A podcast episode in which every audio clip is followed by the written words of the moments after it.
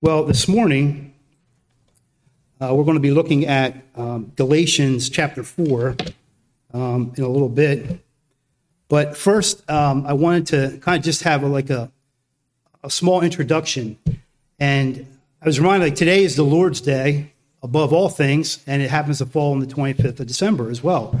Um, this hasn't happened since 2016.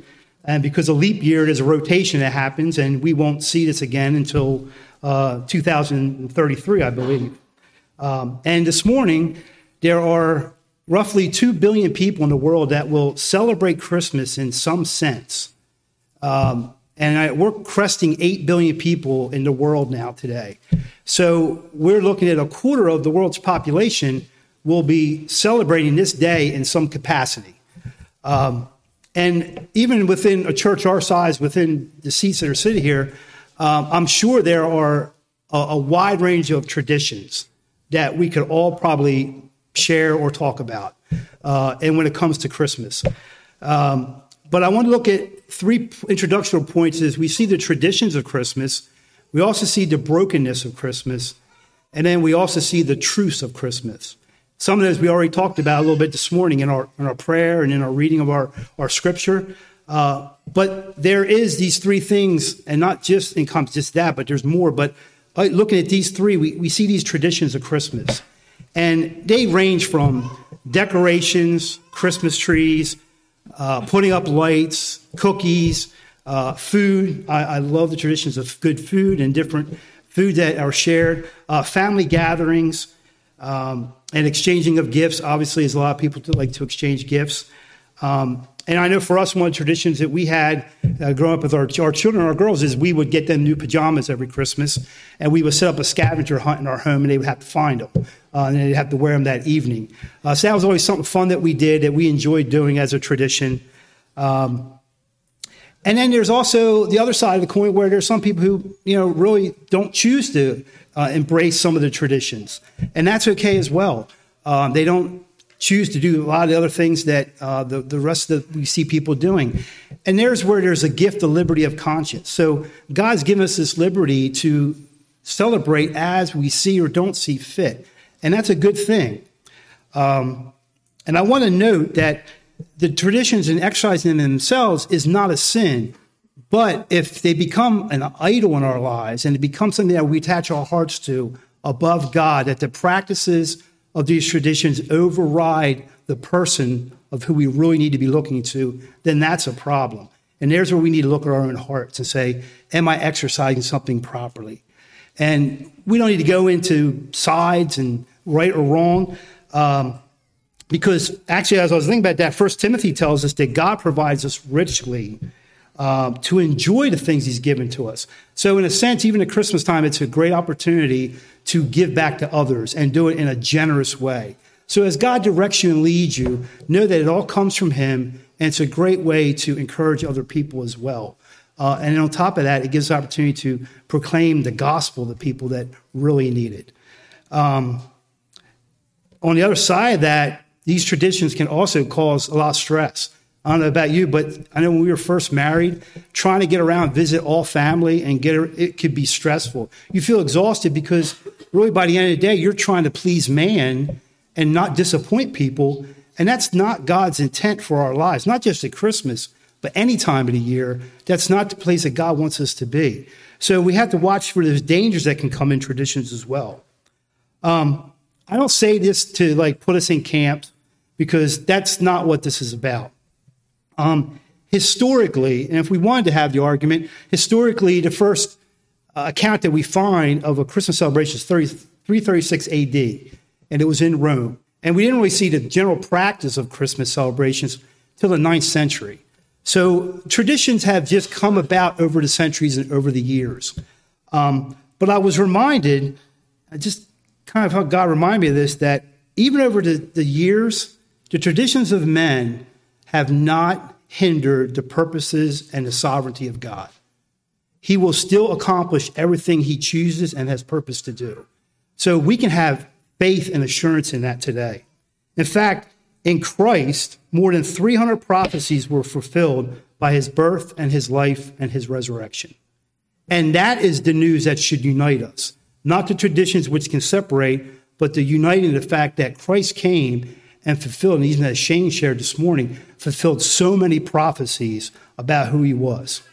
So there we see the traditions that can come out. But there's another piece that we see the brokenness of Christmas. And I mean, this time of year in our culture in the world, um, we see the heart and the habits of people without hope on full display. I mean, it's so evident. Um, they don't have a true peace, and there isn't a true hope in people. Um, and we do see people who have made the practices and these traditions almost into an idol. That's what they, they strive to do, and it, they try to find comfort in it. Um, I just list off a few things. We see overspending, we see overindulgence, we see overcommitments, we see, I think uh, our brother mentioned this morning, we see commercialization and marketing, enticing people to buy things you don't need and are not going to impact and change your life. And they do all these things year after year after year with no reality that it doesn't change. And it still leaves me empty when the day's over. And they're faced with the same reality again. And for many of them, they do it all under the umbrella in the name of Christ. When really they're totally broken and totally blind to the way that they're living. And that's our world. We see it outside the hope of Christ. This is what the result is. I also was amazed by this. For those who deal with depression, there's a 64% increase of their conditions during this time of year. And we see a rise in binge drinking as well. There's alcohol consumption at family gatherings and work parties, and all these things happen around this kind of time of year. And what it does is it leaves people with tons of regret. And they go on and say, My life hasn't changed. In fact, I feel worse. So, attached to Christmas, there's a, a brokenness that is attached to this remembrance and this celebration. And then, thirdly, there is the truth of Christmas. And God has spoken through his word to reveal so many wonderful excellencies and truths in the narrative of the coming of Christ. The incarnation is amazing. I mean, we just sit back and think about it. Um, I stand in amazement sometimes when you read over that. Even as Shane read that this morning, those things are really, they're miraculous. We can't explain them. I just wrote down a few things as we read in, in Luke 2, 1 through 21. Uh, we see these amazing events and, and know for us, by God's Spirit, He's given us faith. And through faith, we see this and we can understand the truths in God's Word. Those who are outside of the faith of God and God has not revealed that to them, they don't see these as truth and facts. They see them as fiction. And it's like, well, these things may have happened or they may not have happened.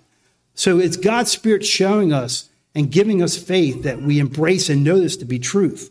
And just look at a few of them. You have Zachariah's visitation by the angel and Elizabeth's conception, which brought forth the birth of John the Baptist in Luke 1. Joseph was visited by the angel of the Lord in Matthew 1 8, which confirmed him to take Mary as your wife, not to be afraid. And we saw this visitation happen in a dream to him. There's the Roman government ordered census, which caused Joseph and Mary that they had to travel to Bethlehem to fulfill that the coming Messiah would be born. This was a fulfillment in Micah 5 that showed that the Messiah would come through Bethlehem. So we see God working in those events. Then we have the miraculous birth of Christ. The virgin gives birth. And I still, to this day, probably to the day I die, I will never be able to wrap my mind around that reality that God over encompassed Mary. She became pregnant and birthed the Son of God. So there's a miraculous thing that took place that God burst forth into our world through a woman, through the birth of, uh, of her. We see angelical visitation, a proclamation. The shepherds are in the field, and all of a sudden, these angels that are proclaiming that this one has been born. I don't know about you, I'm not a shepherd, but I, I think if that would have happened, I'd probably have been like, okay, I should really say. And it drove them to go and find him. So we see this breaking forth of, of God's heaven into earth's atmosphere. There was a heavenly host of worship on earth, we see in Luke 2, and a multitude of angels. We don't know the exact number, but a multitude. It was more than one or two. So there's an angelical host of worship happening, and this was going on in our world. There's a celestial event in Matthew 2 9 where a, a, star appears in the sky which drove and guided the Magi to where Christ was at. And so that was another miraculous thing that God did. And with all this and these things that we read, it is easy, and I can see how the world kind of gets to this place. They can just stay camped in Bethlehem. You can stay there and just look at the miracles and read the scripture and just kind of stay comfortable in all those accounts and the miraculous. But that's really not the intent of Christmas. It's not the intent to just stay camped in Bethlehem with all those things that took place. God wants us to move from Bethlehem and one, see his mercy, and second, see his majesty. And that's what really encompasses Christmas. We see the mercy of God because all of a sudden we do not get what we truly deserve. As broken, sinful people, we don't deserve Christmas. We don't deserve the incarnation. And then, second of all, God wants to see his majesty, which is, is seen in perfect display through the glory of his Son. And that is on full display when we see it in Christ. Psalm 145, verse 12 says that we are to make known to the sons of men your majesty, your mighty acts, I'm sorry, and the glory of the majesty of your kingdom. So for us, we go forth proclaiming the works that God has done to the world, and we see his full display of his majesty and his kingdom through the Son of God. Hebrews 1, one of my favorite verses, verse 3, chapter 1, says that he is the radiance of the glory of God and the exact imprint of his nature. And he upholds the universe by the word of his power. And after making purification for sins, he sat down at the right hand of the majesty on high. This baby that was born, and we talked about it just this morning, I read about this stable where he was at. He is enthroned on high in a majestic place today. And that should make us tremble in a sense and make us wonder and give thanks and praise. So, Christmas, though we decide to choose on the 25th of December, it's a proclamation of God's majesty and his work, and it's a work of his redemption for his children. So, let's look at a reason why we have so much to celebrate today. So, if you have your Bibles, uh, we are going to turn to Galatians 4. Now, the letter of Galatians is written by Paul. Um, and he wrote this letter to the church in Galatia. Uh, and he was, a, ex, he was confronting extreme Jews that were teaching that salvation wasn't just in faith in Christ alone, but there had to be works attached to it. That they had to become Jewish to be able to be true Christians. So that means they had to get circumcised, uphold the law, all these things. And that is the way they became real believers. So he's combating this and writing this letter and saying, no, that is not true. Your salvation in, comes only because you have put trust, belief fully just in Christ alone. And they were teaching something opposite of that. So the question between Paul and these false teachers was Does obedience to the requirements of Judaism earn a man's acceptance? Or, I'm sorry, earn man's acceptance before God? And we know that's not true. So, any of us that, that knows how salvation works, that is not a reality. We also know that the believer who tries to earn this salvation actually nullifies the grace of Christ. And he says that in chapter 2 and in chapter 5. So we cannot add anything to the grace and the salvation of Jesus. And Paul was affirming to the Gentile believers there uh, that they don't need to be circumcised, they don't need to do all these extra practices. They are complete because of faith in Christ alone. So in chapter four, he, he, he kind of turns this and starts to show us our identity. Our identity, who we were before Christ came, and now who our identity is after Christ has come. I want to actually start reading in chapter 3, uh, verse 28. Paul finishes up um, explaining about the law and how it was given and why it was given that it was there almost as a protection until Christ came, and it was there put in place to show us that we could never uphold the law. And it pointed to a greater thing, which was the coming of Christ. So we pick it up in actually verse 27. He's telling them, For as many of you as were baptized into Christ have put on Christ. He says, There is neither Jew nor Greek, there is neither slave nor free there is no male and female, for you are all one in Christ Jesus. And if you are Christ's, then you are Abraham's offspring, heirs according to promise. Chapter 4, verse 1. I mean that the heir, as long as he is a child, is no different from a slave, though he is the owner of everything, but he is under guardians and managers until the date set before the father. In the same way, we also, when we were children, were enslaved to the elementary principles of the world.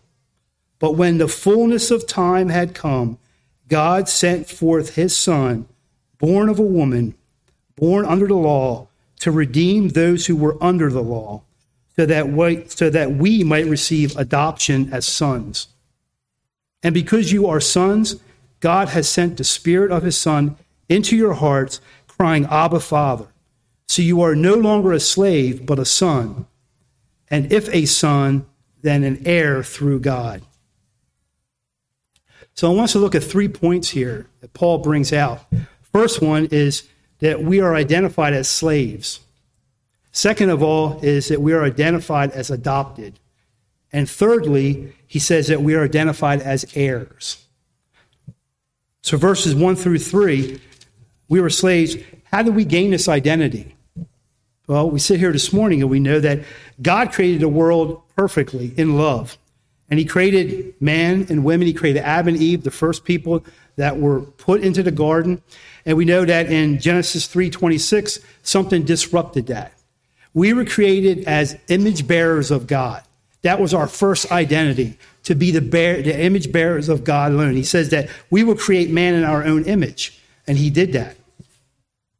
But with the rebellion and the sin that came as the serpent came and Satan came and lied to Adam and Eve and said, No, you want to be like God. And what happened was they fell and sin entered into the world. And because of that, the course of all things changed. So our identity as being bearers of image bearers of God, we now became slaves. And we we took on a new identity, unfortunately. And God, over the years, consistently tried to reclaim our identity and show us who we really were. But we continue to choose our own power, our own selves, over the reality of, of trusting God and who He was. So the perfect plan, the perfect place identity that we had was not the condition that we were in before we came to know Christ. See, due to sin, we have been and still are prone to the influences of this world, to others, and to even ourselves. So there's still a remnant of the old man that we fight against, and those things still combat us. So we understand that once we were slaves, but now because of Christ, he has redeemed us. We'll look at that a little bit more, a little closer. We also understand that this identity as slaves, uh, and I mentioned this in Galatians 3.22, he says that, but the scripture imprisoned every, everything under sin so that the promise by faith in Christ might be given to those who believe. So, in a sense, we were also imprisoned in the sense of the law. The law, in a sense, it, it imprisoned us because we could never meet the, the requirements of the law. So it kept us in a place where it had to make us force us to point to look to Christ. And see, the law was intended to prepare people for the coming of the Messiah. The law could not bring right standing before God, and it proves our need for Christ because we never could meet all the requirements. It'll never happen. So, because of sin, we are still viewed as children spiritually without faith. So, Paul goes on to say that we were still children lacking that faith because it had not been poured out yet. And when the heir is still a child, he says that the heir really is no different from a slave. Everything still belongs to the father, and the heir is under the guardian and the managers just as a slave is under restraint. So, what was happening was uh, the law was acting as a guardian over us because the appointed time that the Father had allotted hadn't come yet. So, though we were heirs for those of us that God would call into his kingdom, we were not at that place yet. So, that law was guarding, it was entrusted over us for a season, for years and years. The other thing that we, is interesting in this is that under Roman custom, the father would set the particular date for maturity. So Paul uses this illustration from the Roman society to show that in the same situation that we were spiritually not of age yet, that God had appointed, and He would tell us when that time was. Just like the Roman father would say, Hey, now is the time that came that my son is now mature. So we see this working of why we were enslaved, and there was a purpose in that as well. And verse 3 reminds us that the slavery we were under as children was also idolatrous and pagan because he says that you were uh, attached to the elementary principles of the world. And the world, even today, can still influence a lot. We really have to fight, uh, fight for. Just we need to ask God to help us in that battle because we can easily be swayed down by the ways of the world. Um, and and, and this, the enemy is quick to come in and lie, just like he did to Adam and Eve, which put the first people in prison and enslaved them. And he goes on to talk about that a little bit more in verse 8 as well. So we see this first part that we see we're enslaved. There's a, a thing happened because of sin entering into the world. The next thing that Paul brings out in verses 4 and 5, he says, But when the fullness of time had come, God sent forth his son, born of a woman, born under the law, to redeem those who were under the law, so that we, we might receive adoption as sons. Fullness of time. It's kind of a analogy I was trying to like wrap my head around this week. Um, and some people have said, you know, uh, this was the perfect time for Christ to come. Philippians 2, verse 6 through 8 says that when the fullness of time had came, God sent forth his Son, who, although he existed in the form of God, did not regard equality with God something to be grasped, but he humbled himself and becoming obedient to the point of death, even death to a cross on the cross. So the fullness of time meant that it was the exact moment for God to send Christ into the world for us. And at that time, the world had experienced a technological and a social revolution. Uh, it was made perfect for Jesus to come to earth. The world was united under the Roman rule and Roman peace. Roads that lined um, the Roman Empire made it easy for travel to people to get around. There was one common language in, in Greek, so that communication was much better than any before. Um, the world spoke uh, that common language, and it it allowed people to communicate and to spread the gospel that could go forth. Uh, and moreover, people were spiritually hungry. There was a desire uh, for people to hear of, of, God and things that were going on. And that argument can be said, and there's a lot of truth that's possibly in that. Uh, but we need to keep in mind what's he saying in verse 2? But he is under guardians and managers until the date set by his father. So God's perfect plan and his fullness of time has nothing to do with the culture. It could have been that this age was, was more perfect than that age. We don't know. But God, in his perfect time, knew that this was the time for Christ to come. The new era of salvation history began with the arrival of Christ. Um, and he was setting that plan perfectly set before us. Um, it's incredible to think about how he chose to do that. Um, and in regards to those things, he was also born of a woman. So we see that the fullness of time it came, and that verse says, born of a woman under the law to redeem us who were under the law. So when we look at that, what does it mean to be born under like Christ was born under the law? Um, he was born, and he was the only one that was able to fulfill all the requirements of the law. Uh, God, to be in the presence of God and have a relationship with God, we need to be perfect. And none of us are perfect. And again, that law is showing that we could never meet it. So Christ came, fulfilled all the full requirements of the law. And in reality, is if he would have sinned and then died on the cross, his blood would have only shed the sins for himself. It would not have copied the sins for all those that would put trust in him. So he comes, fulfills the law perfectly for us who could never fulfill the law perfectly. And the standard of holiness is fulfilled by Scripture. God looks at it as a perfect sacrifice. Lastly, I like the fact that Jesus says in Matthew 5 17, because he says, I did not come to abolish the law, but to fulfill it. There's many people who say, well, see, because Christ, there's no reason to worry about the Ten Commandments. There's no reason to try to live a life that God has set apart as being righteous. And that's not true because Christ came and said, I didn't come to abolish all that. I came to fully fulfill it. So for us this morning that are in Him, He has fulfilled it and we strive to walk in those same ways. So we thank God for the fact that He came and He fulfilled the law.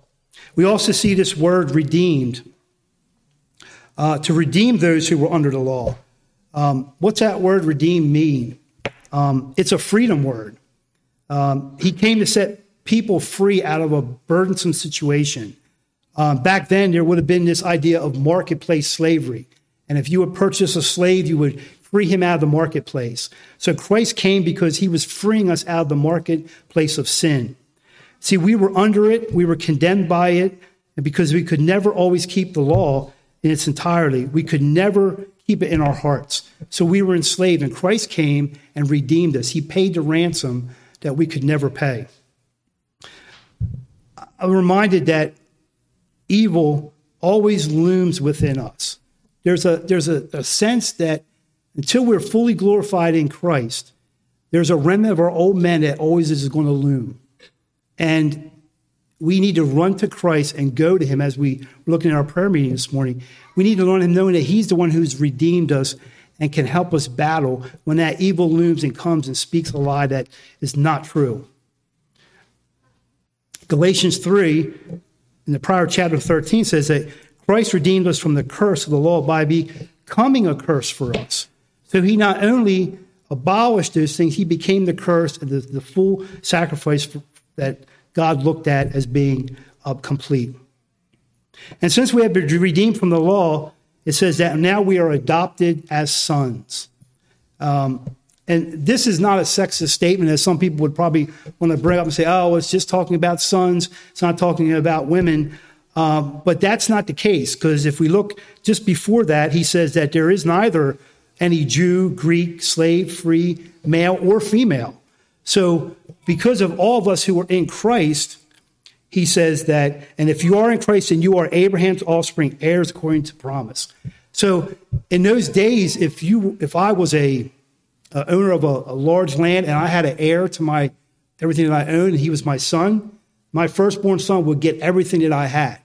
And the truth would be, is if I had daughters, they would get married to someone, and then they would be part of a different family lineage. But the son, the first to, to the heir, would get everything. And what Paul is saying is that for us who are in Christ, we are looked at the same exact way. We are connected with Son, who is the full heir. So everything that the Father has, he gives to the Son, and we are connected to him. So we see this adoption taking place that God says, I'm now adopting you as my son. And it's not this idea that we sometimes we think about um, where it's like you adopt a baby or a little child.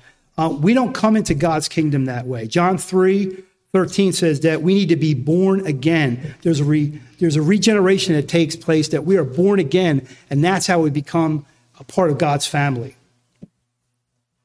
But in Roman culture, adoption um, could happen as a full grown adult as well, um, even given the rights and the privileges of the son.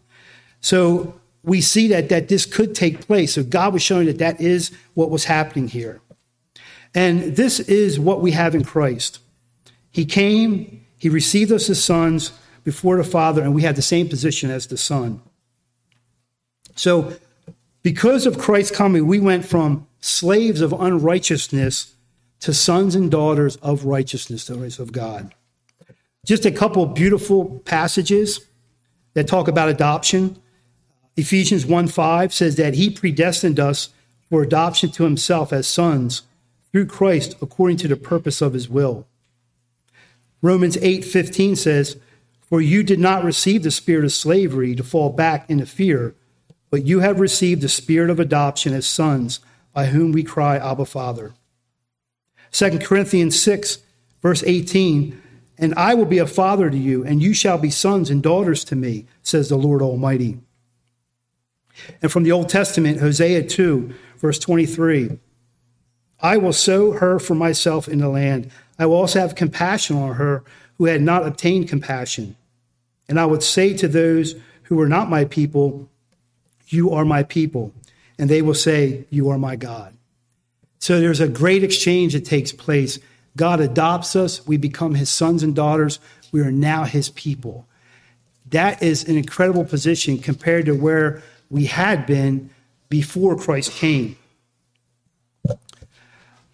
I also am reminded when it talks about adoption, um, I'm an adoptive parent, obviously, and no matter what you do with an adoptive child, they'll never take on your full likeness. Whether it's because of if you're the same race or not same race, but there's a thing that you'll never you're never going to look exactly like you because you're not biologically connected. But we who are adopted by God, we do conform into the same likeness of who he is, the likeness of Christ. He transforms us. So that's a more of a superior adoption than just a physical adoption today. So I just that's something else for us to be encouraged by that as adopted, as God adopts us, we become exactly like him. So then we move on to verse six and seven.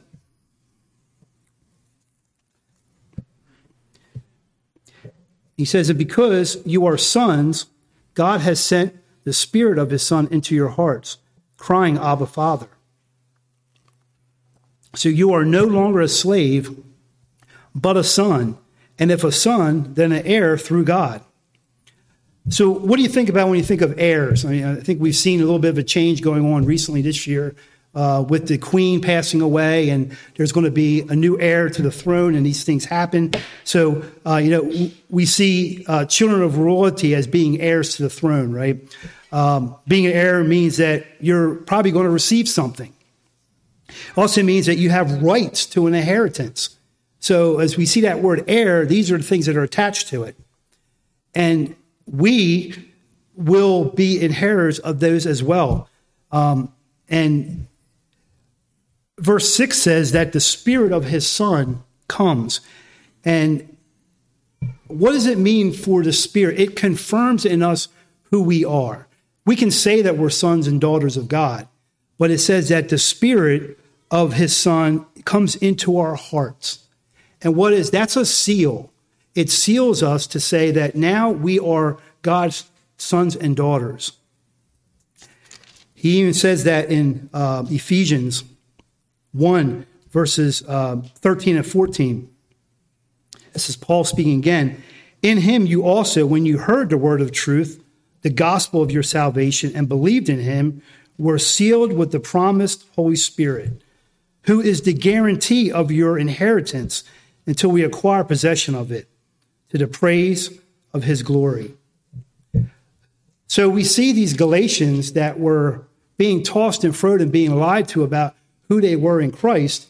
And we have just been learning this the last few weeks that at the time of conversion, the belief that we have and put our trust in Christ, the Holy Spirit comes at that point and makes residence in our lives. And he seals us. And he then gives us the idea that we can then cry out, Abba, Father.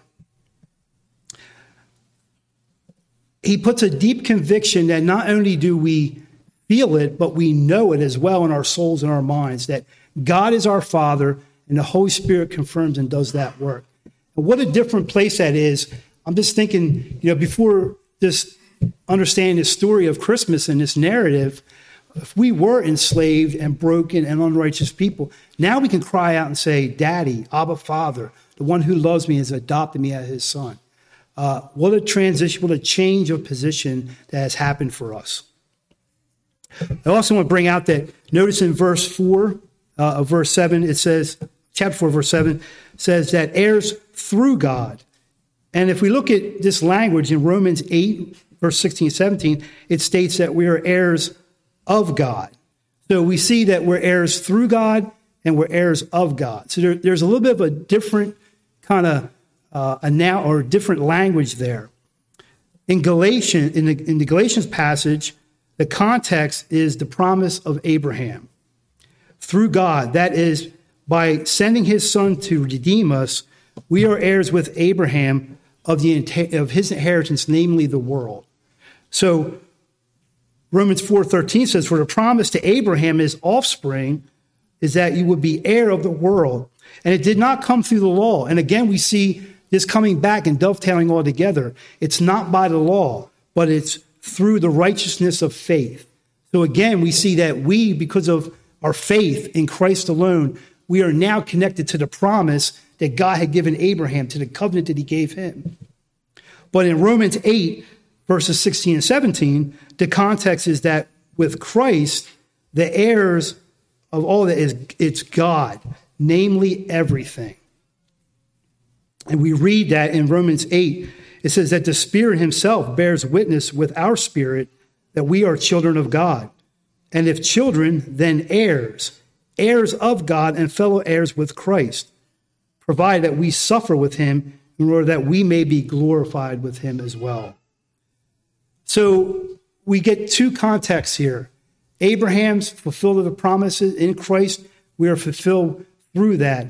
The other promise is the fact that we're heirs with Christ of God. And just think about this. Because of Christmas and the work of Christ and what he did, we inherit God himself. Not just all the things that are connected to him, but to him himself. And for some people, that might not seem like a very big inheritance. Uh, but for me, I think for us who are in Christ, uh, that's huge. We are heir of the richest inheritance we could possibly ever achieve. Just what Adam and Eve had before sin entered and broke them, we now will inherit that same reality before the brokenness of sin. And that's good news. And that's when we look at Christmas and we celebrate. That's what God has done through the incarnation of redeeming his people. So, just a couple things to think about this morning.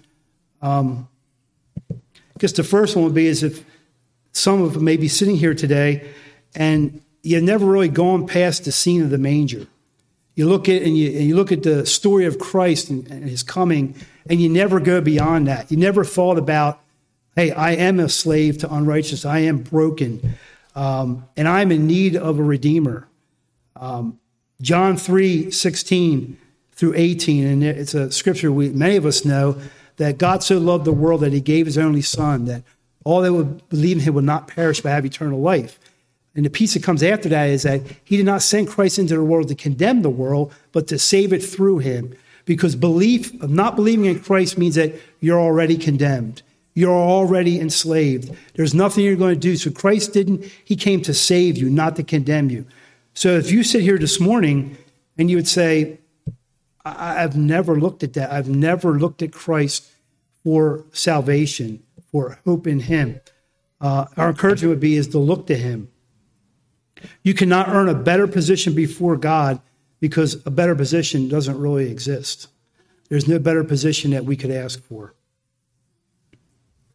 And that's why Paul stressed the fact that for those of us who believe, you become a son, you become an heir, you become adopted.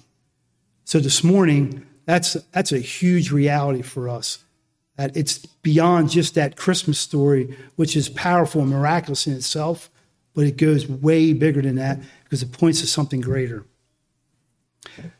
And my encouragement be for us who would be in the body of Christ today?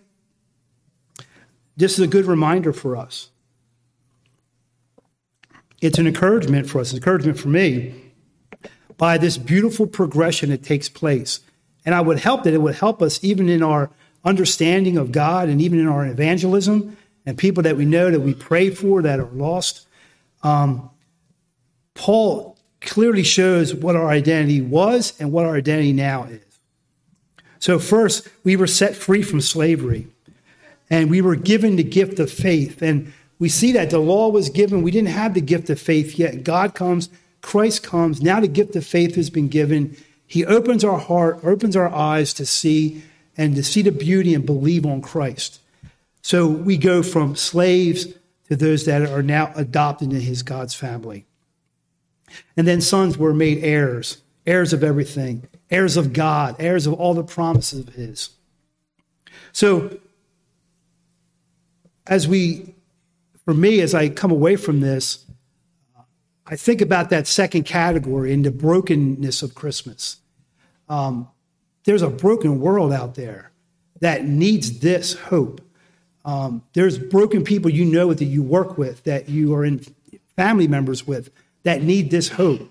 And just when, at that time, when Christ birthed forth into the world, and there was a hunger for God, I really believe there's a hunger for God today. God has people that desire to know who He is.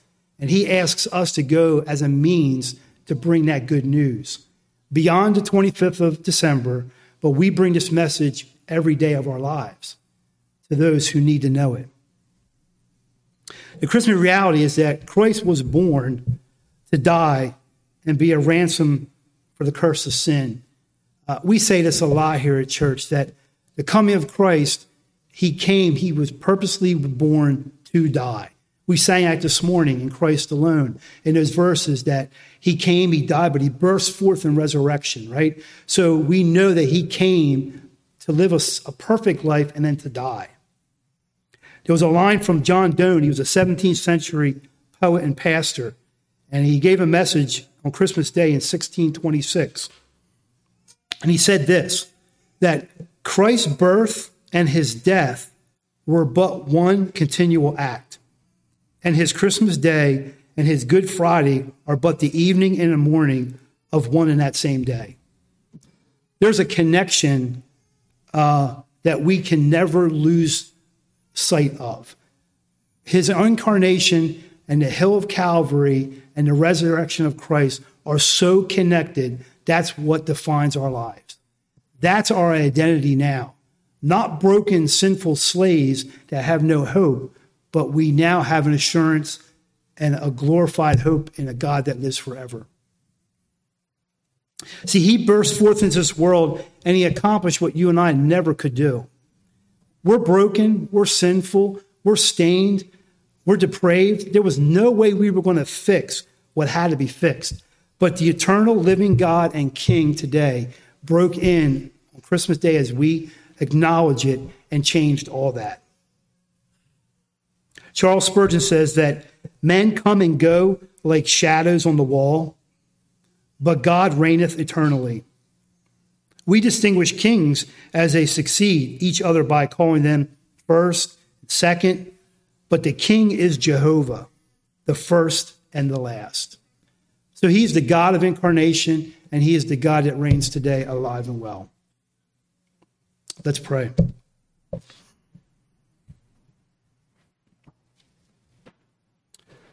God, we just stop even at the end of this time together and give you, which seems like um, minor words, but we give you true thanks for who you are today.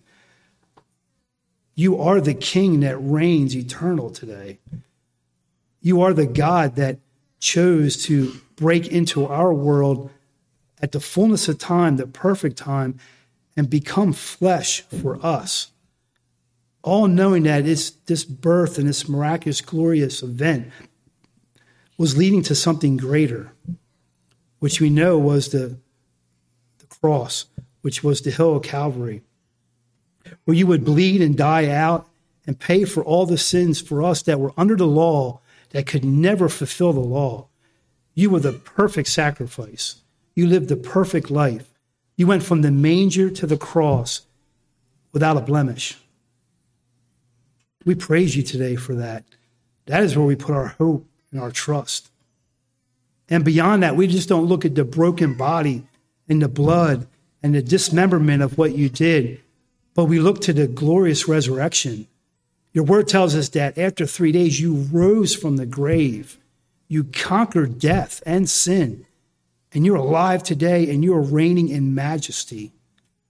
God, Christmas is about us going from just this scene of miraculous, but going to the mercy and the majesty of who you are. Lord, thank you for loving us in a way that you did not leave us in a state where we were hopeless, but you broke into our world, you broke into time, and you changed all that for eternity. We sit here this morning as people redeemed, taken out of slavery, and give thanks to our King. And for those who may be sitting here this morning and that would not be the reality. I pray, God, by your Spirit, you would flood their heart and their mind to see you. We think of those that we have loved ones that are, are not within a relationship with Christ today. God, would you open their, their minds, open their spiritual eyes to see your beauty? And would you call them to yourself and save them? We give you all the glory for who you are and what you have done. We ask this in Christ's name.